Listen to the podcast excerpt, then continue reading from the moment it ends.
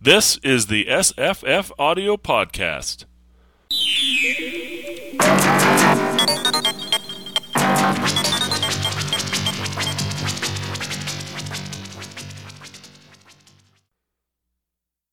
I'm Scott.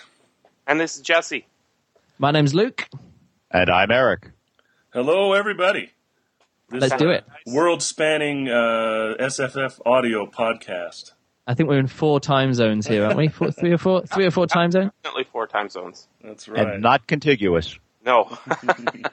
well, it's uh, partially contiguous, but no. Um, all right, so we're going to talk about uh, the yellow peril and the various variations the, of the meme throughout the culture of science fiction and fantasy, and wherever else it takes us. Sounds Okay. good. Yep. So, Great. where should we start? I, we should start with the insidious Dr. Fu Manchu. All right, let's start there. Well, just a quick clarification here, because I'd never, I'd heard of the mysterious Fu Manchu, and then you guys were talking about the insidious Fu Manchu, and then when I finished the story, I uh, uh, I listened to an audio version of it, and then I looked it up on uh, on Wikipedia, and I realized that the mysterious Fu Manchu is the insidi- insidious Fu Manchu. It's just in England or in Europe we have a different name for it, That's which is right. mysterious. The mystery, the mystery of Doctor Fu Manchu is what it says. Yeah. Oh, is uh, it the mystery of? original- Yes. Yeah, the mystery of. But um, what's interesting also is that this is um, actually a fix-up novel. It's not a, uh, and it, if you now that you've read it, you've probably noticed it's kind of disjointed. Yeah, I was going to say Oh, uh, that that makes perfect disjointed. sense to me. Yeah, yeah. It does totally make sense, and that's what I, I discovered this morning as well. Uh, fix-up Yeah, I'll- novels tend to be disjointed, in this way. the way it works is, I might as well just explain the uh, explain a bit of Sure. the uh, uh, the novel. Is that you immediately know who the bad guy is, and of course it is Fu Manchu. They're just like, there's this bad guy, he's Fu Manchu, and we've got to stop him, and he's doing bad stuff. And then it just keeps it's like these cycles of almost catching him, him doing something bad, and then him getting away by some trickery or weird poison or drugs or all this other kind of stuff. And then it just starts again, and they go and try and save another person before Fu Manchu uh, gets him. You know, Doctor Fu Manchu gets his next victim, Yeah. and then it happens again, and then it happens again. Yeah, so definitely fix up novels, sort of lots of cycles of um, trying to find uh, trying to find Fu Manchu. Now, there's a quote uh, that is repeated in the novel, um, and it's also on the Wikipedia entry here for Fu Manchu. And I, I, I really like the quote, and I think Sax Rohmer really liked the quote too because he kept saying it. Um, and I think it's really the heart of the novel. Imagine a person tall and lean and feline, high-shouldered, with a brow like Shakespeare and a face like Satan. One giant intellect with all the resources of science, science past and present. Imagine that awful being, and you have a mental picture of Dr. Fu Manchu, the yellow peril incarnate, in one man. Dun, Dum, dun, dum, dun, dum, Yes. In stereo. Yeah. So, um, yeah, I, I, uh, let's talk about the novel a little bit. Um, uh, I think it's terribly written, um, but Well, I kind of like, yeah, I thought so too. I kind of liked it, even though it was well, really it- terrible. it- I actually, to be honest, you say it's terribly written. I thought the style of the writing was so terrible it became a style in itself, and I actually enjoyed. I actually enjoyed because I was, like I say, listening to an audiobook version. I actually quite enjoyed the just the weirdness of the language and just like what what like hypnotic. I mean, uh, Fu Manchu's power is hypnosis, uh, or hypnosis is one of his powers, anyways. Right. And it, it is kind of a hypnotic text because you find yourself drawn in, even though it's really not not that not well plotted. yeah, and it's written um, kind of like Sherlock Holmes is written. Uh, the, Very the, much so. The uh, first person narrator is Doctor. Is it Petrie or Petrie? Petrie, yep. Petrie, and then um, the hero of the book, Island is- Smith, Yes. commissioner. Dun, dun, dun. Yeah, he's he's like the uh, practically a melodrama hero. Um, you know, everything he does is great. Yeah, it, it, it seems to be in the exact mold of Sherlock Holmes, except without any particular skills. He's sort of Yeah, just a guy who really hates Fu Manchu. It You know, is I- one of those things where you where you've just got you've got like okay here he is he's a great detective or he's a commissioner or something anyway at the beginning of Yeah. the book and then he's uh, and he's just a detective but unlike Sherlock Holmes who once he discovers something he sort of explains how he works out and it was this bit and he knew this something bit there and he used logic here or something this person just goes ah Fu Manchu will be here, and it's like, well, how do you know that? And it's just, you know, it's it's never really, not a lot of it's explained. It's just uh, Fu Manchu is the interesting character, whereas the other guys, uh, well, uh, Nayland Smith isn't actually interesting in any way. I don't. No, think. no, I don't think he is at all. I, I, if you don't mind, it No, please, does seem to me. Thanks. There's, I, I at least would want to make uh, two kinds of distinctions here. One between Fu Manchu or any other particular character, his his clear descendant being Emperor Ming and Flash Gordon. Mhm. Uh, Yep. But between Fu Manchu as the Yellow Peril and the notion of a horde of people who are culturally different from us, us being the the white Euro North American norm that's presumed in the readership, um, and personally indistinguishable. So we have the Yellow Peril, Fu Incarnate, Manchu, yeah. and then we have the Yellow Peril, the hordes, uh, against which we've got some kinds of uh, uh, exclusion acts, for instance, in American immig- immigration policy. Um, and so the, the first distinction I want to make is between the Yellow Peril as a as an individual and the Yellow Peril as suggesting something about an entire unindividuated group. Um, the second distinction I would make is that I think that that the notion of Asian population as a pressure on the North Atlantic world goes back at least to Tamerlane. And we, if we take a look at different historical periods, I think the meaning of the yellow, the yellow peril changes. So in the Middle Ages and the Renaissance, the yellow peril personified in Tamerlane is the scourge of God. And we Europeans deserve to be punished by this marauding horde because we've been bad. Um, in the Fu Manchu books, what we have is something that tells us something about our our pride, but it's not necessarily sinful. You know, and the, but by the time we get into the 30s, we are very much looking not at someone with a Chinese name, who being one syllable, but we're looking at Japanese Mhm. Asians, and the we begin to start making differences, distinctions between Chinese and Japanese uh, archetypes as understood in the West, and they shift into a different kind of political meaning when we talk about globalization. So in science fiction, you see a whole range of them. Let me give you just one more example, and I'll I'll shut up. Um, according to what I'm reading, the Fu Manchu books were based on earlier books like The Yellow Peril by M.P. Shiel. And Shiel wrote those in the 80s or 90s, 1880s or 1890s. Now, I don't know if any of you guys have ever read The Purple Cloud, but that's Shiel's most famous book, which was written in about 1901. I haven't And read that's it, a, but what? it sounds like a good one to read. Well, it's a book about this mysterious miasma that just grows and grows and advances and ultimately um, covers the world. And it's one of those last men on earth books. Cool. So one can easily see that the author who was talking about the spread of the Asian population moves over to just making that the destruction of all of humanity. Read white European humanity. And we can see then that some aspects, at least in Shiel's work, of the Yellow Peril are not aimed at racism or motivated by racism, but rather at an understanding of what we are and what the things that we are doing will do to us. So it- it- the yellow peril is not only a bad racial stereotype, which it is, um, but yeah. it's also a tool for self-understanding, Yeah. and it Um, changes from period to period. kind of fits in with some of the things I was thinking. Uh, you know, the the colonialism. I mean, this is right at the.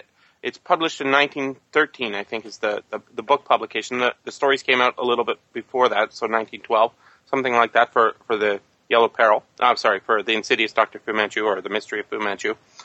Um, and this is right right before you know the Great War for uh, you know uh, World War One, Colo- the colonialism war, basically. Um, and it it, all the language that is it's it's all about our race and their race, right? In the Right. in Insidious Fu Manchu, we've got the yellow peril. He is the embodiment of the yellow race, whereas our white race has control of the East, right? In India and Burma, where where um, Smith has just come from, um, as opposed to China, which is actually where uh, I guess Fu Manchu is supposed to be from. He's actually operating in Burma, and and he uses thuggees, which is you know from India. So it's kind of a little strange. I think I think perhaps Sax Rohmer has some knowledge of Burma, uh, but he wanted to set it in China. I don't know. um, but it, it does sort of play out um, in my mind. The way I, I, I came to understand the book is that I liked Fu Manchu's. I, I was sympathetic to Fu Manchu's position. You know, I wanted Fu Manchu to win because the racism was so horrible coming out of the mouths of Nayland Smith uh, and uh, Dr. Petrie, and uh, you know what they represent. Um, you know, colonialism under white the white man is okay, whereas if it was reversed and the yellow peril had taken over, uh, you know, Britain and I guess North America and everything else European, that would be terrible. Well, I guess that's how they feel in China, right? You know, uh, given the the Brotherhood of the Flaming Fist, or no, uh, what's it? What's it? The uh, there's an uprising in China. Um, I can't remember in the in the 19th century, which sort of fomented part of the fear of um, the Yellow Peril. Yeah, I, I- I found a quote here that's kind of interesting. Um, it says, At last they were face to face, the head of the great yellow movement and the man who fought on behalf of the entire white race. Yeah. How can I paint the individual who now stood before us, perhaps the greatest genius of modern times? So it's interesting that um, I agree with you that there, there's racism everywhere in there. You know, there were several uh, moments where I had to read the sentence again to say, did he really say that? You Yeah. know, and I know I'm a hundred years removed from this guy, um, but still, Fu Manchu is the genius. hmm You know, isn't that a virtue? You would think. Yeah. It, it, uh, it seems to me Sax Rohmer is very, ad, you know, he he has become enamored with the character, um, and that Nayland Smith and and Petrie and their various, you know, uh, assistants are sort of there to showcase how cool Wang, uh, not Weng Chiang, but how cool Fu Manchu is. hmm And in later books, um, I'm given to understand that the um, the Fu Manchu becomes even more sympathetic. That uh, Smith and Fu Manchu eventually actually work together to stop some other peril, um, which I think is uh, you know revealing in that as you get closer to that which you're ignorant of, right? As you, I mean, Fu Manchu is actually quite interesting because we don't we only hear all these things about him. He's being told we're being told how great he is um, by the the people that hate him. But in in that way, it almost feels like it's a it's it's a good novel because I was entertained by the idea of of Fu Manchu uh, being the hero and the uh, the uh, commissioner and his doctor sidekick as being the villains. I think that it could be rewritten very easily that way just by you know doing a few more little details. You know, in, in science fiction terms, we're used to seeing the mad scientist. hmm And, and in, a- in a way, the mad scientist is, um, is Faust. Um, or he's Milton Satan, you know, the, the most interesting character being the bad guy. Right.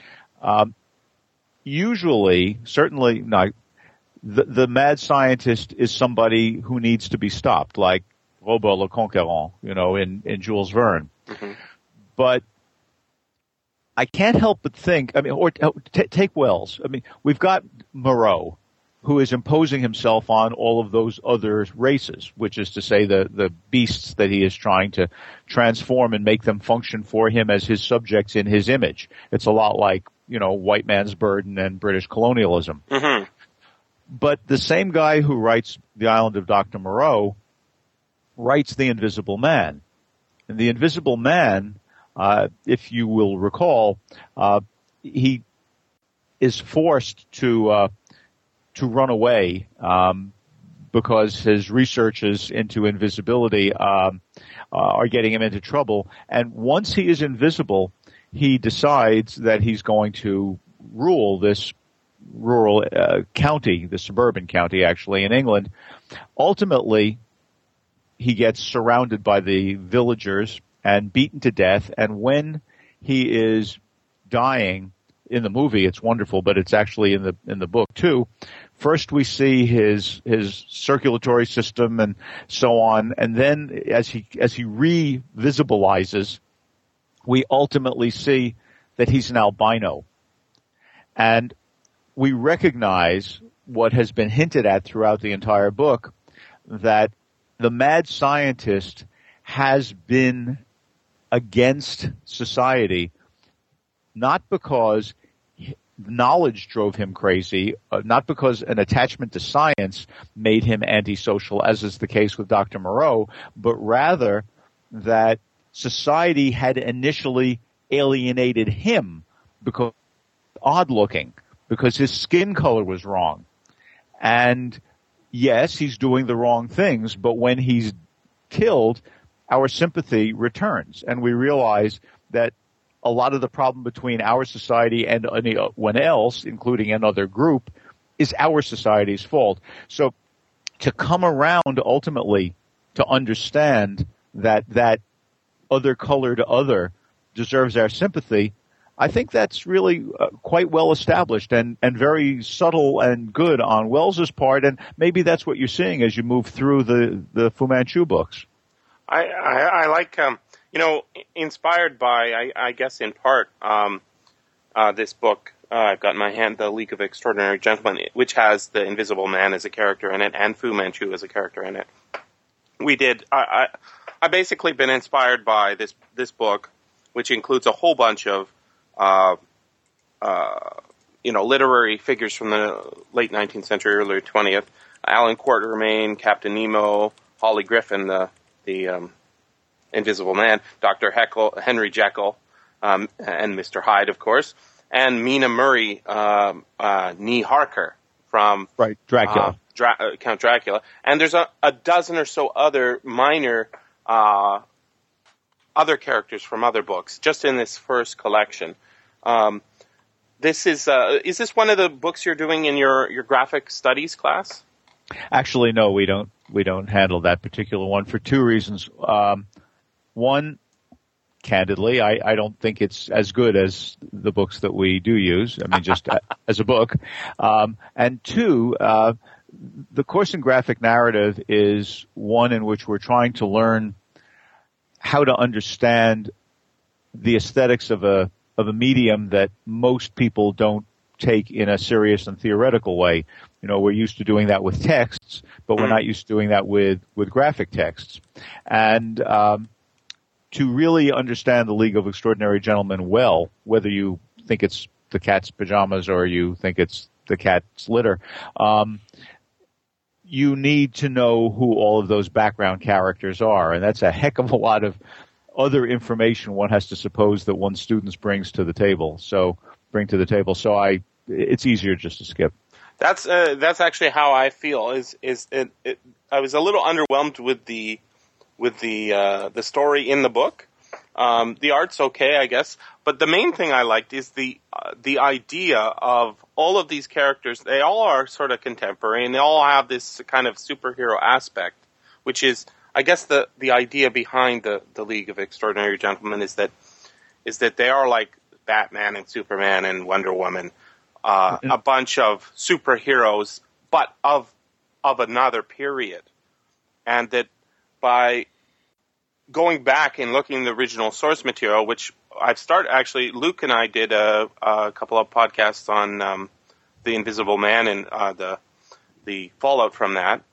And yeah, we got quite in depth about all of that kind of stuff. It was yeah, we sure did, and and I I think there's a lot to be mined in what in, in just I mean I'm I actually haven't bought the second volume because I'm I'm still mining the first one for for good stuff.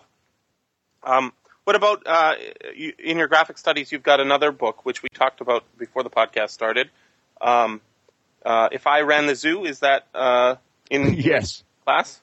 Yeah, we do use that one. Uh, Dr. Seuss uh, is uh, really incredibly important in the development of children's literature, and he's also important in uh, coming to understand the relationship between words and text, what's available for it, uh, more generally. Uh, if I ran uh, one of his more popular books, it turns out that the real man, uh, Theodore Geisel, his dad was a zookeeper um, at a period of his life, and so he, the young, the boy who grows up to write this book, gets to go and see what it's like to uh, to run a zoo, which is, after all, a place of captivity where the exotic is preserved for the um, nowadays we would say education, but certainly always the entertainment and amusement of the society outside the walls.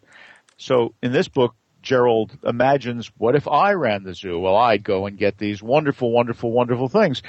And the things that he would get include, as you know, some things that reflect the prevailing racism of the time. So, you know, the, the most obvious one is that page that we were discussing where he says, I'll hunt in the mountains of Zomba-Matant with helpers who all wear their eyes at a slant and capture a fine fluffy bird called the bustard who only eats custard with sauce made of mustard and also a very fine beast called the flustered who only eats mustard with sauce made of custard. And the, the two page spread shows these happy, identically faced, obviously Chinese men carrying a cage on their head. And in the cage is this huge furry beast also with slanty eyes. And on top of the cage is Gerald in a smiling but otherwise quite exact great white hunter pose. Um, and we know that it's not just that he's happy and the uh, the Chinese bearers are happy because of the capture, because on the left hand side of the two page spread, we have another clear member of the local human variety carrying another big bird that he's captured down the other side of the mountain. And that human is slanty eyed and happy too. So it's showing us that we've got all these happy slanty-eyed people with all of their oddities and they're happy to have their oddities in their own world and they're happy to share their oddities with us. Well, it's a children's book, of course, but it's based here on the notion of the extreme otherness of the people just like the animals that are captured in the zoo. Uh, my students a few years ago would read this and criticize Seuss strongly. The last couple of years, the students have actually had a great deal of sympathy for it, saying, well, you know, this is written way back when, and people just assumed that, and after all, he's not criticizing them, he's kind of enjoying their difference. It's just a depiction. So, exactly. A mistaken depiction, but just a depiction rather than a, uh, a negative comment in them. Or something. Well, and in uh, fact, might, a sympathetic one. You, you yeah. know, it might though be also the case of, uh, you know, in the story of the Jonah, Jonah and the whale.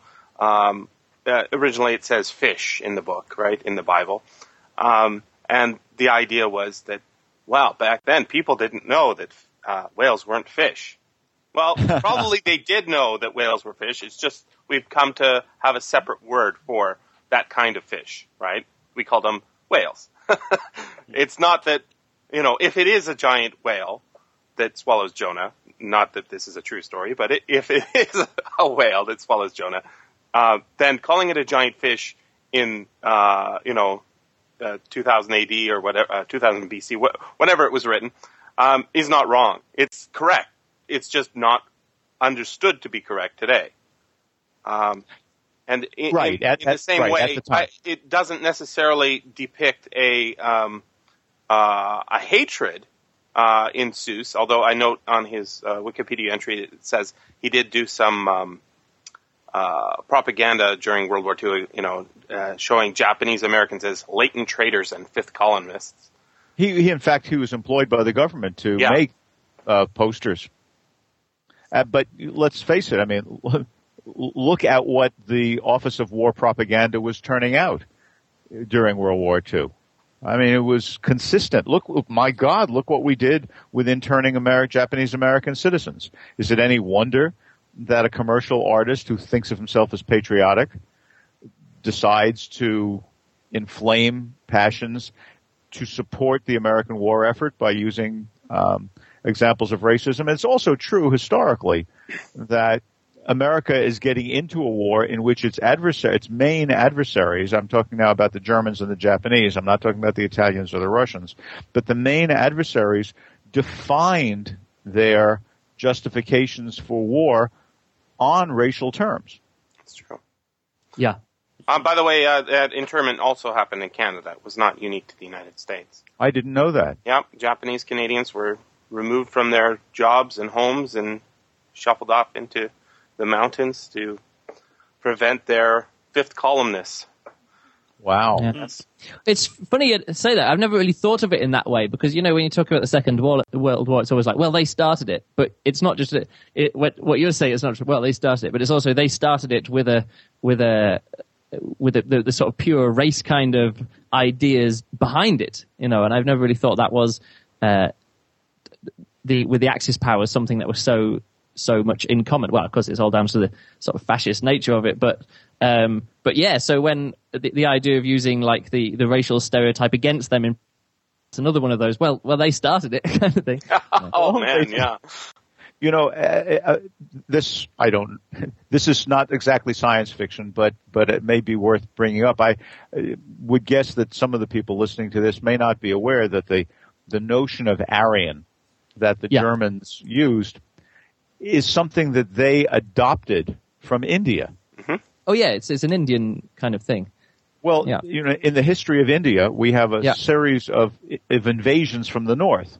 Yeah, it's- And- is it a Thule or something it was called? Um, Yep. There's a Thule, Thule society, uh, you know, Yeah, uh, sort of nobody's secret quite sure where they're from. Yeah, they come down into India and then from India out again or something. Oh, uh, So- but there's also a, a secret German organization called the Thule Society, which is like a an SS um, subgroup uh, that started. Yeah, but I, I'm sure they took in the- I think in, it had its roots prior to World War One, actually. But the, the point I'm trying to make here is that the in India, yeah, as these successive waves of, of invaders come, the darker people get pushed further south. So the, the oldest inhabitants of India are now, in a sense, residual in the Tamils, who are mostly in Sri Lanka and, and the southeast of, of India.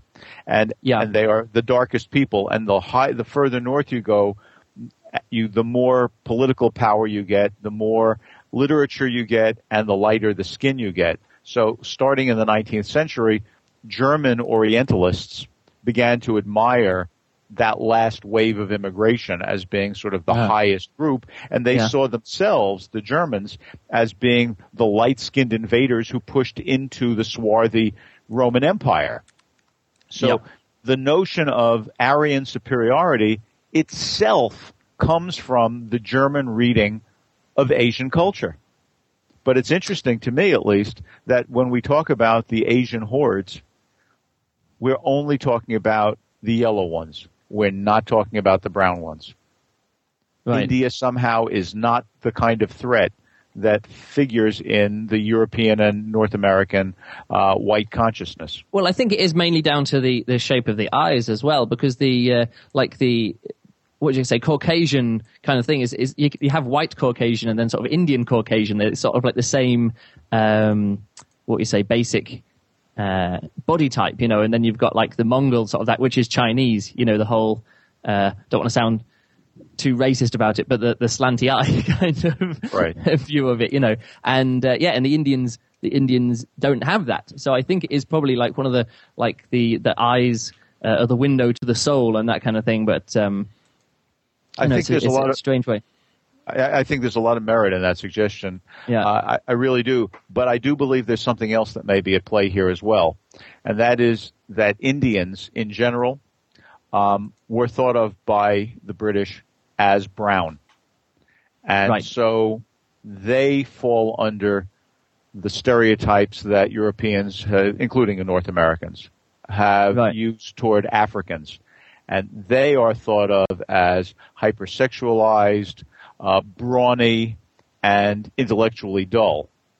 While the, the yellow people are thought of as somehow a bit sexually, um, less powerful, but there are so many of them that they reproduce enough to become hordes, um, and intellectual because of the depth of their own cultural history. That is, Europeans always recognized the depth of culture in East Asia. Um, it's almost an inferiority complex if you think about.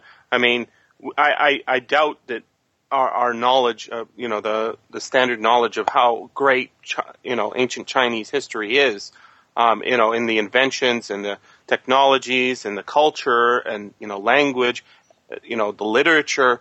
It's just a vast body of amazing, awesome, awesomeness that you know, it probably wasn't as well known in the 19th century, early 20th, but it's very well known now. You know, they invented everything basically um, in China, and long before the Europeans uh, had, you know, gotten out of their castles. well, Uh, remember Marco Polo's autobiography. hmm It was i- i- in in Renaissance terms a bestseller. It swept through Europe, Mm. and people were really impressed with what he brought back. I mean, in Xanadu did Kubla Khan a stately pleasure dome decree. You know, a, Chinese culture looked like it was something really, really important. In the 19th century, we have this enormous art movement, chinoiserie, you know, where you, and to this day, you can see castles, Yeah, the- which have Yeah. whole rooms designed to look like they're Chinese. hmm And also uh, the, uh, the the pottery as well was was uh, a huge hit too. Exactly. Um, it's, so it's, it's not just sort of like the you know it's not just the cultural yeah it's decorative and everything as well. Two points I just wanted to quickly go back to about first about uh, the Indian um, skin color thing at the at the moment in the UK there was this whole big hoo ha about um, people from India and Pakistan and that area um, females especially uh, using um, skin lightening products to make their skin lighter because they're like here in the like in Europe and stuff. If you've got darker skin, that's really attractive. But like you say in India, the lighter the skin, the more attractive, and they actually use that to sort of change their skin color to become lighter, uh, which is. I think you know, that may of- be universal uh, for females, though, because um, I know What, it, white whiter skin, Yeah, paler like- skin for females is, is, is more attractive than than darker skin. Darker skin Yeah. connotes, um, I guess, uh, laborer and also um, uh, maleness, whereas uh, paler skin connotes femaleness and um, uh, I don't know, maybe maybe that's true. But anyway, it higher was a- class or something. I don't It think was- it's it was a- universal, Jesse. I- Think of- I'm not sure. Think of the I'm not- California tan. Yeah, I'm thinking of like Uh, yeah, in, in the I- UK, tans are, are are the the thing. You know, if if someone's got a good tan, that's hot. Um, But but even so, light, lighter lightness in, in general, uh, like blondes have more fun, right? Males seem to uh, be attracted to. I, I'm not saying all males because I I have friends and I myself am not particularly attracted to blonde women as being the height of beauty. However, I know that that is, you know, the standard. If you if you depict a female who's gorgeous, um, generally they want to put uh, blonde hair on her and give her, uh, if not, uh, you know, tans maybe something where it goes in and out of fashion. I'm not sure. To wax into stereotype for the average frat boy, that blonde girl is the yellow peril. Okay, so she's gonna come take over. Uh, I guess she's got blonde hair, right? There, there's a, a blonde comedian. I, I don't recall her name, but she, I recall her saying that um, people say that blondes are dumb, and she and and women with with big boobs are dumb. But she, who was blonde and uh, large chested, said, "I don't think that's true. I think that when a man sees me, it makes him dumb." The other thing that I want to talk while we're talking about women is is the is the love interest, the female character in um, it- it- yeah, Karamaneh in Fu Manchu, not not Chinese, actually No. not not uh, Oriental at all. She's actually Bedouin, isn't she? So she speaks Arabic, and uh, you're never quite sure when she became the slave of Fu Manchu, but you know, it seemed to be like on the way to uh, London or something like that. He seemed to have, you know, uh, gone via um, Egypt or something. You know, I think that's mentioned there as well. So, but that's very strange that she's like the the most beautiful, and I'm not never quite sure what she sees in the Doctor um, in Petrie, but she seems to like fall for him at first sight, which I'm never Yeah. quite sure why. Um, but In then later again, books, I believe uh, Fu Manchu has his own daughter, um, Yeah. the love interest, also the villainess uh, Hmm. of of the various. Uh, Now, I, I kept on thinking, I kept on thinking that that uh, uh, Karamaneh was going to be more of a villain, and I thought that would have been more interesting if she was. But it would uh, have been much more interesting, but she So I think to be that- very just just a piece of you know furniture. Yeah. But the thing is, I know that now in my next novel that I'm going to write, I'm going to write that story as one of the, the minor characters because she's like a she's a um, uh, she's like a damsel in distress who's going along and she's like, oh yeah, I've got to do this because you know Fu Manchu's holding my uh, holding my brother hostage and stuff. So I'm going to write that character, but the Fu Manchu character is just going to be a disposable guy who she she is doing the same thing to and kills them off. And it doesn't matter if the Fu Manchu um, is killed off time and time again because she can just get new Fu Manchus and but she can still keep being the damsel in distress. That's, so that's whenever another whole another show. That's the. That's I'm just saying this is, but this is this is what uh, this is what I'm thinking. Yeah, but like a continuous femme fatale with the with the with the Fu Man with the Fu Manchu uh, style kind of thing going on, and I thought that would be more interesting. And in a way, that I, that's what I wanted it to be, sort of more of a femme fatale kind of thing. But You check out that movie uh, from the '80s called uh, Black Widow. It's a really good movie. I think I've seen it. Yeah. I think it's yeah. Uh, there's a quote here about Karamaneh from the Insidious Doctor Fu Manchu. It says, "Many there are, I doubt not, who would regard this Eastern girl with horror. I ask their forgiveness in that I regard her quite differently. No man having seen her could have condemned her unheard. Many, having looked into her lovely eyes, had they found there what I found, must have forgiven her almost any crime." Um, and, uh, uh, from what I can see, she has really she really isn't bad at all. She uh, does no criminal acts other than to be you know in the employ sort of of Hmm. Manchu. Um, By but I- association. I, think what he's talking about here is that um, they they regard her as an Eastern girl, and uh, as, just because she is of a of interest to a white man, that's terrible, right? That's the that's the terribleness that she's beautiful and attractive. Because you don't want miscegenation, you don't want to have race mixing. That's the most terrible thing ever. If you're, I guess, Sax Rohmer in this book's first book, but he can't help himself. Do you recall? I think mixed race. Oh, go. Carry on, Scott. No, go Scott. Oh, I was just saying. Uh, do you recall the the part in the book where um, Petrie was trying to get her to tell him something, and she wouldn't, and Mhm. so um, Smith told her to, or told Petrie to, uh, basically uh, get manly on her. I guess hurl her down or something, and and and threaten her with a whip or something, and then she'll tell you everything because her Oriental mind will justify that if if she's being threatened. But Right. She wouldn't possibly tell you um, otherwise because her Yeah, that was quite distinct. Actually, it's uh, I guess it's about a third into the book or so. But yeah, it's definitely uh, definitely you know that it feeds into this idea that Nayland Smith is really not the hero. Mm-hmm. Just you know, he he he is so uh, dismissive of all these um, uh, all these uh, people and you know women and it just it, it, I, I'm rooting for Fu Manchu. I want him to win because I got to tell you these colonialist assholes are really bad. Yeah. So uh, why don't why don't we talk about some of the other um, uh, uh, other Yellow Peril ideas out there? Well, uh, if if you, uh, I'd I'd like to go back to the distinction that I suggested before between Chinese and Japanese, Mhm. which becomes very important in the between the wars period. The the the Chinese are thought of or are projected largely as hordes. They're just there. There's just so many of them, while the Japanese are much more like Fu Manchu. They're thought of as individuated and um, insidious, Mm-hmm. incredibly smart, and so forth. And so, Industrious and all that stuff. yeah. So I, I, I knowing that we were going to have this talk today, I, I pulled out my copy of War with the Newts, which is written exactly in the between the war period by a Czech, and That's Karel K- Kapek. Chopik, I think is how it's pronounced. okay. But yeah, the same guy who invents the word robot. Um, and he has uh, the newts as blacks. That is, the skin color of them is black. Um, and he uses them uh, sort of as a, a mirror against which you can see all kinds of different attitudes. As the newt population grows in the world, different nations decide that they have to have different relations to it, and they discuss this at the League of Nations.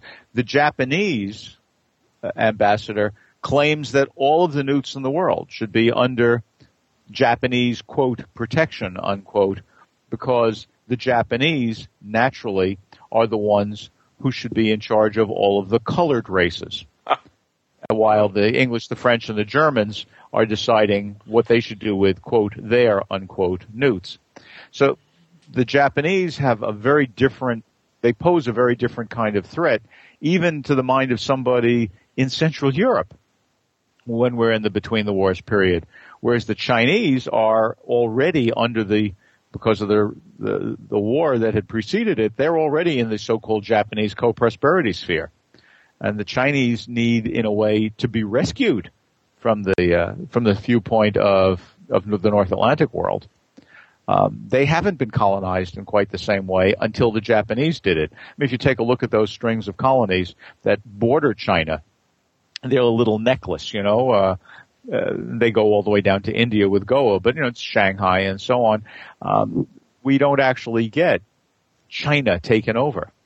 That's kind of amazing. They just they stay there. They're just millions and millions of them. Whereas Yeah. the Japanese get forced into the West when Admiral Perry uh, sails into Tokyo Harbor. Yeah. So there's there's a military conflict with them, and they are smart, right? That's a, they that's a nice, are nice different. wrap up. Yeah, I, I see. Uh, I, I think the see- hordes, just to come back to the hordes thing, I think that's definitely like the Mongol hordes. I think that's come from Hmm. thousands of years of, of horsemen riding in from the steppes. I think that's probably, you know, you take it back to uh, uh, Tamerlane um, as well.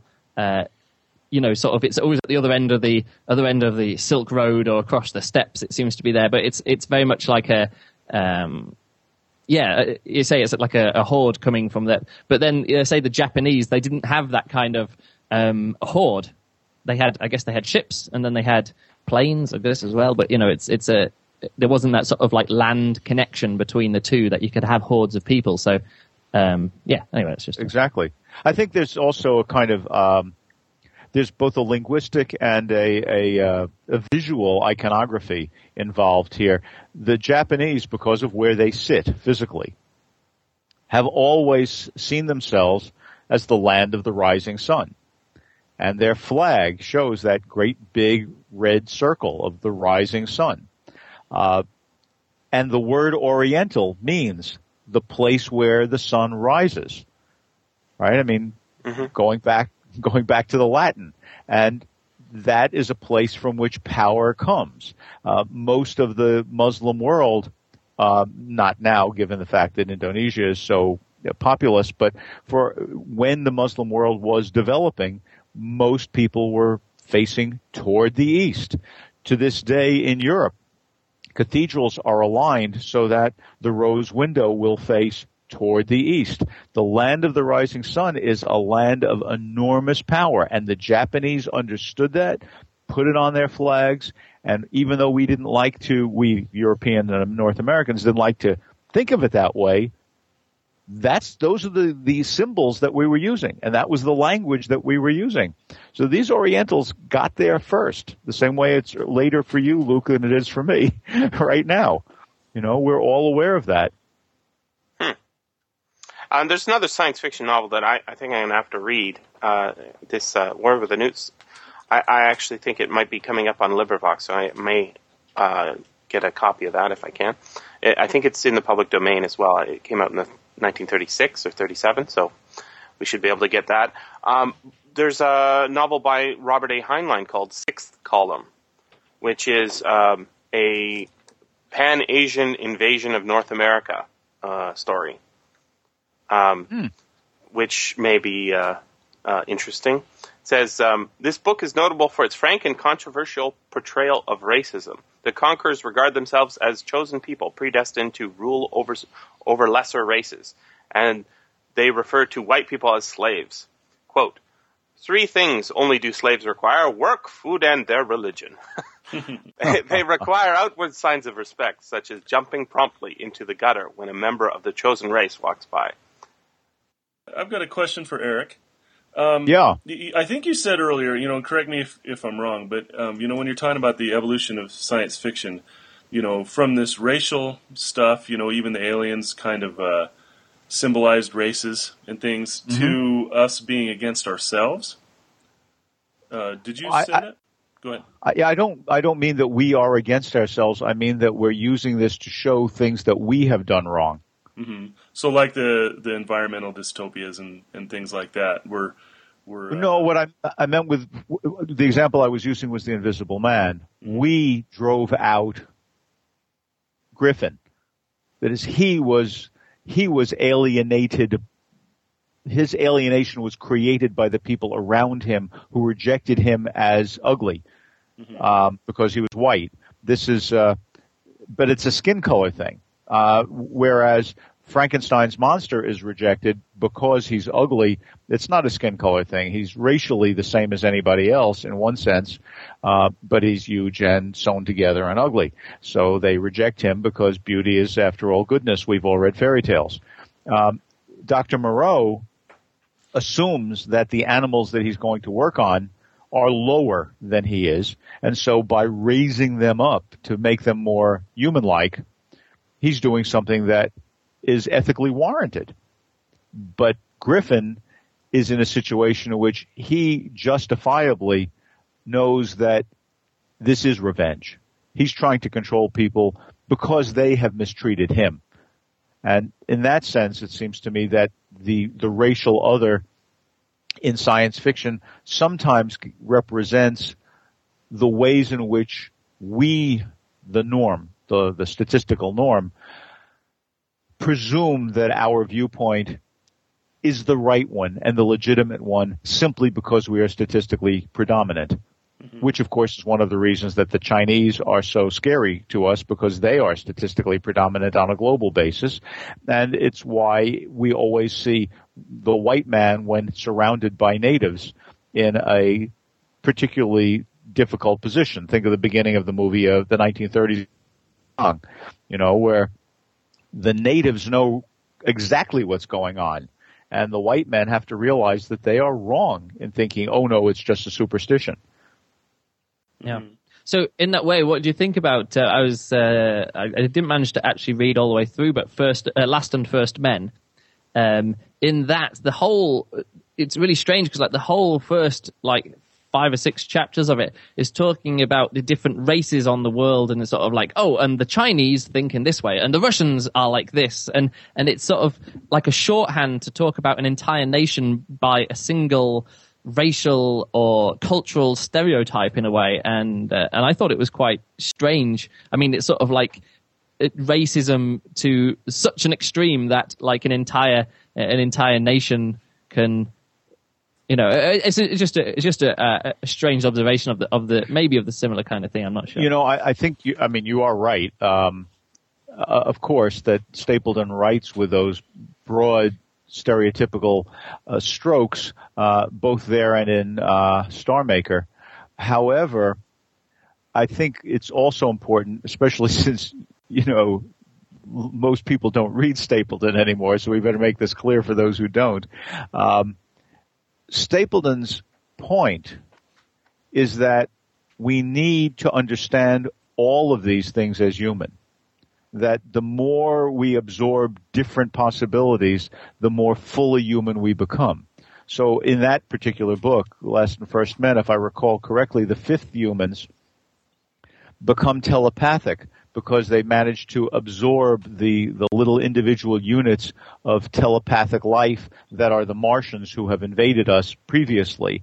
And so now we're even more human. And at the end of the novel, uh, what we find is that we're dealing with the 18th humans, and those are the ones who are going to who have sent back this message through time, and they're going to be the last humans.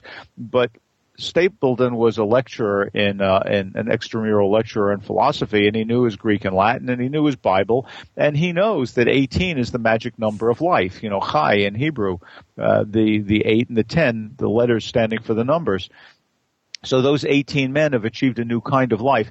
Stapledon writes with stereotypes, but he intends us to understand that the the ethical movement is to keep accepting, drawing in, and uh, coordinating one type after another, rather than seeing it as an other, as a zone of exclusion.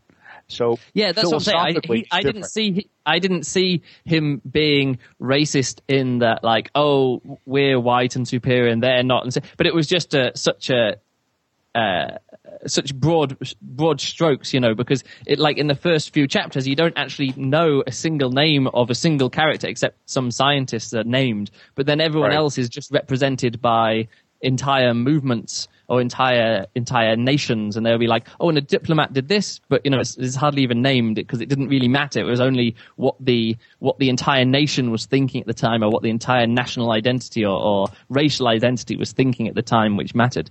Uh, indeed, is, indeed. Which was very strange. I'm saying, I'm not saying that it's, uh, it's, the same kind of racism. I'm just saying it's like the to, to, represent an entire nation with a single thought or a single characteristic is racist. Um, but yeah, I do understand that it he is. was doing something different there.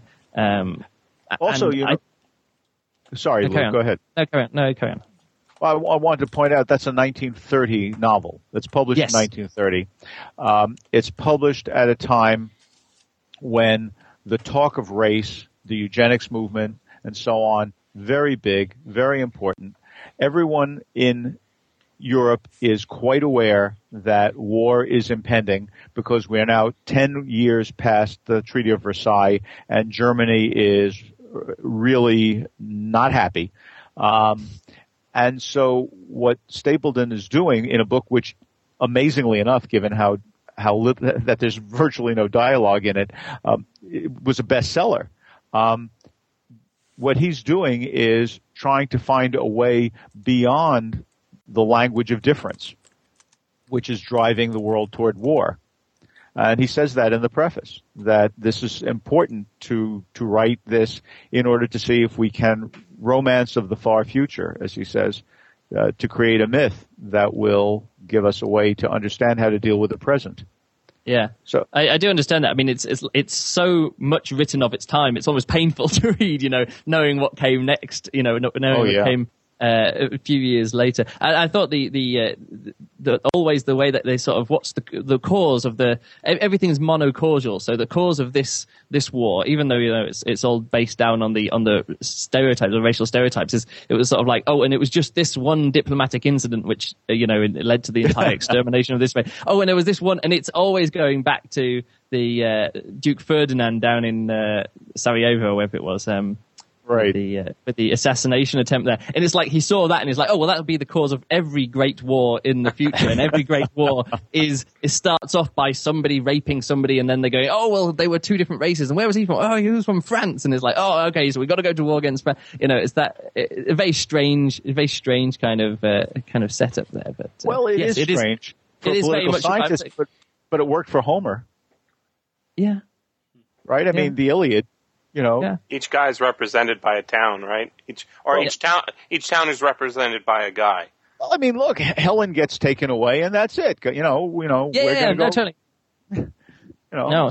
but then again i with the with the whole racial uh, stuff bringing bringing down to it like one you were just saying there with the with one one person representing an uh, entire town. That's what you get in the Bible as well. All of the all of the uh, stories of the patriarchs and everyone. It's like, oh, and this person and this brother went off to be there, and then he his descendants were the um, Edomites, and these ones were the you know Hittites and all these, and that's just a way of like a shorthand way of representing. It's sort of like okay, what is the relationship between our nation or our tribe and that tribe? And they go, well, if we look back to the story of what our or what the two founders of these two different tribes were like, because they were brothers once, and this brother did this to that brother or something, or you know this this person did that, oh that person was kind to that, and you can really just see the entire kind of political situation of of the land of Canaan and these you know surrounding areas as well, mm-hmm. just by you know that's what it is. It's it's like a it's like a to the to the, to the founding of the um, you know to the founding of the different tribes. Even though of course it's it's it's not that at all. You know, people now, oh yeah, it's, it's all it's, the person is just. it's not. It was just it was just shortcuts. And in the same, it's sort of in the same way that you can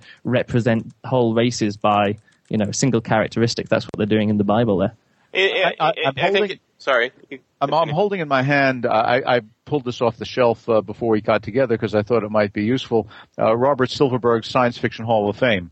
Um, and Which as volume? you guys, uh, well, I'm, well, when I first got it, there was only one volume. Oh, okay. but indeed, now I'm holding volume. I am holding what's now known as volume one, and uh, as as we all know, this is the volume that has in it one story per year that was voted upon by the Science Fiction Writers of America as being perhaps the most memorable science fiction story of that year.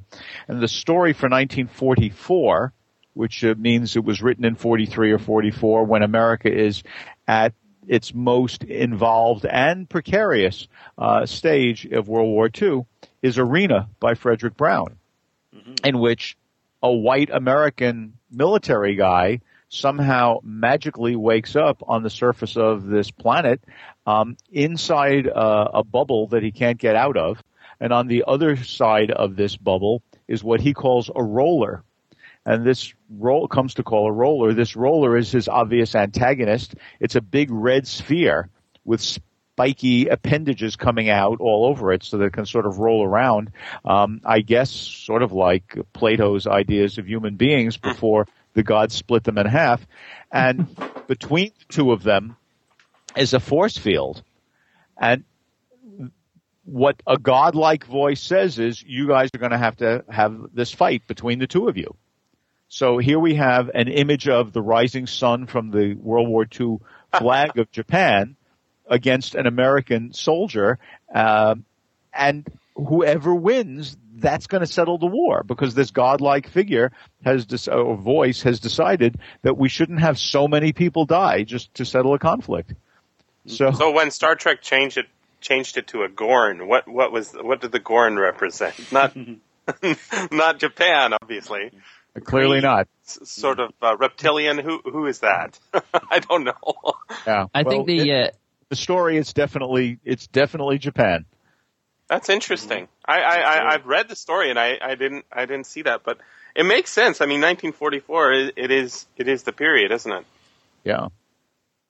Um, I I I was thinking about um just how influ- I mean, the Yellow Peril is sort of a uh it goes with a bunch of other things like the Red Scare and uh I don't know. There's probably a few other ones with you know color and freaked freaked out people being afraid of something, um, and that they've classified it in sort of just a category of otherness. Um, I think if you do look at the 20th century and uh, at least part of the 19th century, a lot of it is uh, racially motivated. It's uh, you know uh, the white man's burden, right? The uh, the class of I mean World War II is is definitely about racism. Uh, World War One, maybe not so much, but uh, there's there's a you know it's the period in which we get all these invasion stories. Jack London even wrote a invasion of North America by Asians story.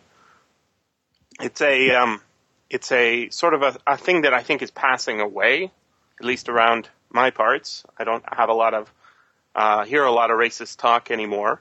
But it, it, do you think that it's because people are becoming uh, aware of the fact that race is not actually science, that it's just uh, a kind of a, a paradigm of a cultural understanding of, of classification for for different groups.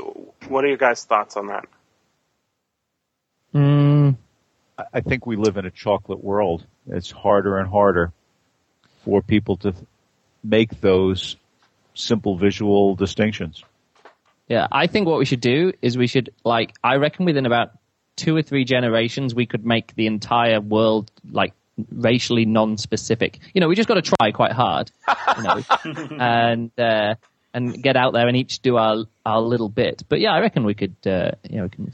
I don't know. Recipe for disaster if you're making people have children they don't want to have. I No, no, I, I'm just. Well, in the piss, lathe, in the lathe of no, heaven, it- I in the know lathe the- of heaven, uh, the psychiatrist who's oh, that's right. Right? He's controlling George Orr's dreams, and Haber says, you know, he he wants to make the world better, so he tells George to dream that there's no more racism, Right. and what George does is dream a world where everyone is gray. By the way, Yeah. another book I'd just like to throw in, uh, not that we need to discuss it, but I, I think it's a marvelous book that, that really does not get much discussion at all, um, is a book called Arslan by M.J. Engh, which is one in which um, the Asian hordes, led by a charismatic military leader in the 20th century, managed to take over America. Um, and it's, it's, it's really a good book. Well, if we're talking about successful yellow peril attempts, or you know, I uh, I recently, well, I didn't recently. Um, years ago, I read a, uh, a, series of novels called um, Chung Chung Kyo by uh, David Wingrove. Oh, I'll stick the link here. Uh, Chung Yeah. Kyo, I don't know. Chung And, Kuo, uh, yeah. Chung Kuo, whatever it is. Yeah. So, uh, and I decided to sort of reread the first book, and I and in the in the end, I didn't bother. I didn't get too far into it because. Um, it doesn't it's not great it starts off good and it's quite interesting but this is the idea that in the future it's a set a few hundred years in the future but sometime in the 21st century chinese do take over they uh, they actually it's it's strange because well it's not strange but it's it's different from what we've been talking about now is that they actually um they don't kill off white people because white people were too um were too powerful, I guess, you know, and, and had too much interest, and it would be too unbalanced. But all um, all black people are wiped out. So it's Chinese and not Japanese people all wiped out as well. Um, probably Jews are as well. I'm not sure if, if that's true or not. But uh, but yeah, so it's, it's just purely Chinese and white people now. And again, it's a bit strange because I, I remember so much good stuff about it, but I realized that the good stuff I remember about it was set over five books. And as I began the first book again, I I couldn't find the good stuff yet. And I'm thinking, well, I'm going to have to read a long time to, to actually get the same amount of enjoyment that I did. But that happens to me quite often that I'll reread a book and uh, and it's not as good as I remember it. But then a few months later, I can't remember what wasn't good about it, and I only remember it being good again. So I think I do actually selectively remember good stuff out of books sometimes. Um, Luke, and- you must be a think you're not wonderful friend. a what? You must be a What? wonderful friend. yeah, yeah, I, I'm So quite I'm quite- forgiving of, of other people's flaws. Well, so. I just wrote a, I just wrote a song which isn't about that, it's, but it's about looking back at past relationships and and what happens with past relationships is that they either you, you either only concentrate on the good stuff or you only concentrate on the bad stuff, and you know the bad stuff is obviously every small bad thing led to the bad thing that went wrong, and then. Uh, but then the same relationship, you can remember the good stuff, and you think, well, yeah. And these two kind of things get separated into your mind. One of them, which leads on to the like the actual breakdown of the relationship, and the other one, which you know, the other side of it, which leads on to the, uh, to of course the the hypothetical everlasting relationship that you thought it could have been. But it's it's a strange thing that you do this. You can actually separate good parts and bad parts of the same thing into two separate sections, and and have it kind of a, uh, a polarized memory. That's a strange thing, but yeah, it, it happens. It happens quite often. I think more people should should uh, look into that and think about that. Anyway, You're clearly awful. right about that.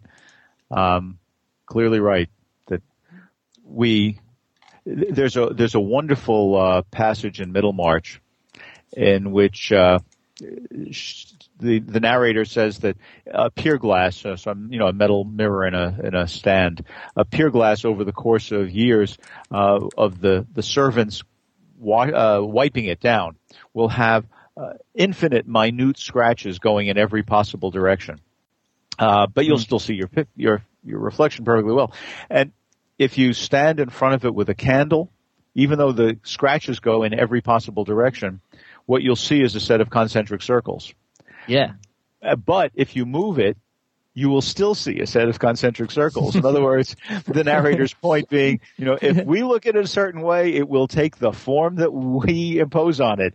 And that's what happens, I think, in our memories of uh, individuals or of books. You know, it's, it was a good book and all I can remember are the good parts. It was a bad book. Yeah. well, it happened to me with it, with a book by um, Buzz Aldrin and John Barnes called Encounter with Tiber. It's like I, you know, I read that when I was much younger and then I, and I just remember all the good parts of it. And then I read it and I'm like, this is terrible. You know, I mean, there's so much of it was bad. And then, like I say, about six months later, I'm, I'm thinking back to it. I'm like, I can't remember, you know, I can just remember enjoying it again because there is, there is some good stuff in there, but then there's a lot of weird stuff in there as well, which uh, doesn't, doesn't really work. Um, have, have, any of you guys read China Mountain Zhang? Nope. No. No, I have not. Um, uh, it's by um, Maureen McHugh. I think it is a, a, terrific book. It's a book that I've recommended to other people, and they still like it too. So I think it has held up. It is one you can come back to. The the title character is uh, an American. Uh, this his name is China Mountain Zhang. If you take his Chinese name, uh, he's and translate it into English. Uh, he's a New Yorker, uh, living in a future world in which China has become simply the completely dominant power and the United States is living in a kind of Finlandized relationship to uh, um, America, to China as Finland did during the Soviet uh, period under uh, the Soviet Union, and we get a very interesting picture of what Chinese culture means if the Yellow Peril wins, because we have these enormous masses of people, most of whom go undifferentiated and clearly now control the entire world. They also, like Fu Manchu, are incredibly smart. They are the technological leaders of the entire world. And yet, they are so puritanical. They are so precise and and um, relentless in putting forward their own views of things, uh, their their cultural norms, that they become inherently uh, an assault on the notion of individual freedom. And this is a book I, would have to look up the date, but I think from the 70s or 80s. Um, 93. No, it's got, it's got to be the 80s. 92, what? 92. 92. Thank you for looking it up. Uh, this is a, you know, it's well past the period of yellow peril that we've been talking about, just mm-hmm. generated out of uh, the, the pre the colonial racism and then the the two wars to undo that, you know, World War One and two, and yet the stereotypes still are important in motivating how we understand we white Europeans and North Americans our place in a global world in which now we can't talk about them as the peril. They're not coming here. They're here. And in a way, the, the book is prescient because, I mean, there was a new book published, uh, called, called, uh, Fuse, Superfusion, how the United States and China became one economy. And it's just out this year. Um, yeah, well, that's what I was thinking when I was when I, I remember first reading this uh, Chung Kuo book. I was like, China taking over the world. Yeah, right, like that. and now I'm like, now I'm like, oh yeah. Looks Yeah, like it uh, it's not mind, available uh, on Audible, but we should definitely campaign to get this uh, made into an audiobook because Sure. it looks like a really good book. Which Uh, one's this? Sorry, China. Uh, what is it called? China Mountain China Zhang, Mountain Zhang, yeah. Maureen F. Wow. McHugh. Did you put a um, link up there? So? Yeah, I just, Yeah, I, I- just thought it interesting to note that uh, you know the Firefly series, Firefly and Serenity. Um, Oh yeah. China had well, there was only there was two languages. Everybody knew Chinese and English. They And, swore in uh, Chinese. Yeah, and there were there was no uh, no mention of it. You know, any kind of threat whatsoever. It's just the way it was. You know, I Well, I think- don't I recall think- anything negative about it. I think the model for that would be um, basically North America laid down by white Europeans coming from the east and, and Chinese shipped over from the west, right? Um, so in Canada, that would be, you know, um, people from Ontario uh, hiking out to British Columbia. Uh, well, how do you do that? Well, the best way to do that is to build a train, right? A train uh, railroad that connects the two. And just like in the United States, that was uh, pri- primarily done by uh, Chinese laborers shipped over from the east. And I think this is where the resonance for the yellow peril begins. Um, in in North America, at least, I, I don't know. Uh, you know, in the Insidious Doctor Fu Manchu, it seems to be focused on you know the Limehouse district of London, where I guess was the resident Chinese neighborhood in London. Well, here Leicester we, Square. Yeah, okay, is that no? No, I'm, I'm just Lime- kidding. I'm just no. I'm just saying that the narrator of the audiobook, um, his accent was all over the place, but he's obviously American because he calls it Leicester Yes. Square instead of Leicester Square, and there's a few other there's a few other mispronunciations of names in there as well, which is great. No, no, carry on. Sorry. But uh, we we have a you know Vancouver still has a huge uh, Chinatown neighborhood, but more importantly, you know the the population of Vancouver, where I am, which is the end of the railroad, right, um, is vast, and the majority, uh, you know, we've got a huge Asian population, um, but the majority of them are still Chinese, and a lot of that starts with the railroad and the import, and so I think the idea in in um, uh, Firefly was that this colonization of whatever solar system they're set in is uh, in the same. It's it's the old west, right? In the same way that the show Kung Fu has, you know, the Chinese point of view and the the cowboy point of view. It's, it's the same point of view, idea, right? Um, except in this case, it, it was uh, done without racism, I guess. I don't know because they the same thing is the same thing is true in the United States also. Uh, Sure. Of you know the, the Alien Exclusion Act, the Chinese railroad workers, and so on. But I still think we need to keep in mind the cultural distinctions that seem to get played out between the Chinese and the Japanese as viewed by North Americans, at least. You know, in, in the Detroit airport, the public service announcements are in English, Spanish, and Japanese hmm. undoubtedly because of the presence of the auto industry and the frequent tra- transportation back and forth between engineers from Michigan to Japan. And in, in The Man in the High Castle, which, you know, which we've all read, um, Philip K. Dick in 1962, writing in California at his end of that same kind of railroad, where we know it's Chinese people and, and San Francisco has an enormous Chinatown. It's Japan that's controlling those American states on the West. It's part of the Japanese co-prosperity sphere in this alternate history. So Japan and China both represent threats, but in science fiction they are Different inflected in different yeah. ways. Yeah, very different. Yeah. when Philip K. Dick was talking about this in an interview, that, that book in an interview, he's he um, he was asked why he didn't set it in the uh, in the German side of North America, you know, the the East. And he said um, all his readings of of the German plans for what what would happen in the future after after you know they finish up this war in Europe uh, made it so horrible that he thought it was it would be impossible to depict without becoming utterly depressed. So uh, he said it in the Japanese side, which um, it, you know the Japanese uh, overlords are they're not particularly friendly, but they're also not uh, you know Nazis. as- yeah, well, yeah, they're not Nazis, I guess. so they're, they're not. There are no extermination camps, you know. Um, and he taught, And they have a kind of elegant culture. yeah, yeah. And, you know, there's much to appreciate, but also, you know, the the the Japanese are treating American culture as you know quaint, right?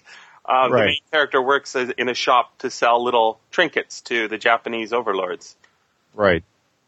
Of course, we do get the uh, we have alternate histories in which we're worried about the Germans winning, like Len Deighton's. I think it's Deighton who wrote uh, writes SSGB, where where which is set around the same period, although the book comes out later in the 1960s, and we've got our main character is a British detective in England trying to solve a crime in a world in which Germany really controls England. I mean, the the, the Germans won, and we do have Nazis running around in the background. One of the real differences, I think, between uh, that alternate history and Dick's alternate history is that race isn't made an issue. It's thought of as politics. Even though they are Nazis, we're not seeing concentration camps in Deighton's book. I think it was Deighton. Is he? I, I've got to read this book now too. Yeah, it is. Len Deighton SSGB came out in 1978. yeah. Wow. I, I, it makes me think of the uh, the I guess the much more recent Fatherland book uh, by uh, someone Harris, um, Harris Fatherland, um, which is uh, set in the uh, 1960s um, Berlin. Uh, in a in a story kind of like that of Gorky Park, if you've seen the movie or read the novel. Yeah, I have. Very similar story. Um, Seed, um, except set in Nazi Germany instead of Russia. Um, Right. uh, R- Robert Harris is the author. Yeah. Um, and he does a lot of alternate history um, or uh, historical mystery sort of thing. But um, hmm, that's this has been a really good discussion, guys. Okay, that's cool. So what about North Korea then? No, forget it. I think they're well contained. Hey, it's really strange. I went past the, past the North Korean embassy here in Berlin uh, a few days ago, and they've turned it into a youth hostel. It's now a hostel, which is really strange. Because in. Berlin, in Berlin, like all of the sort of like uh, in East Berlin, um, all of the um, sort of allies of East Berlin, in a, in, in a way, you know, uh, would be given like prime locations for their embassies. So, like the the the Czechoslovakian embassy is huge, you know, right there in the city center, and the North Korean embassy um, is huge as well. And I think all the way up until last year, it still was still was there as the North Korean embassy, this massive building. But now it's it's been turned into a hostel, which is uh, which is a bit strange. This has been the SFF Audio Podcast. Please join us at www.sffaudio.com.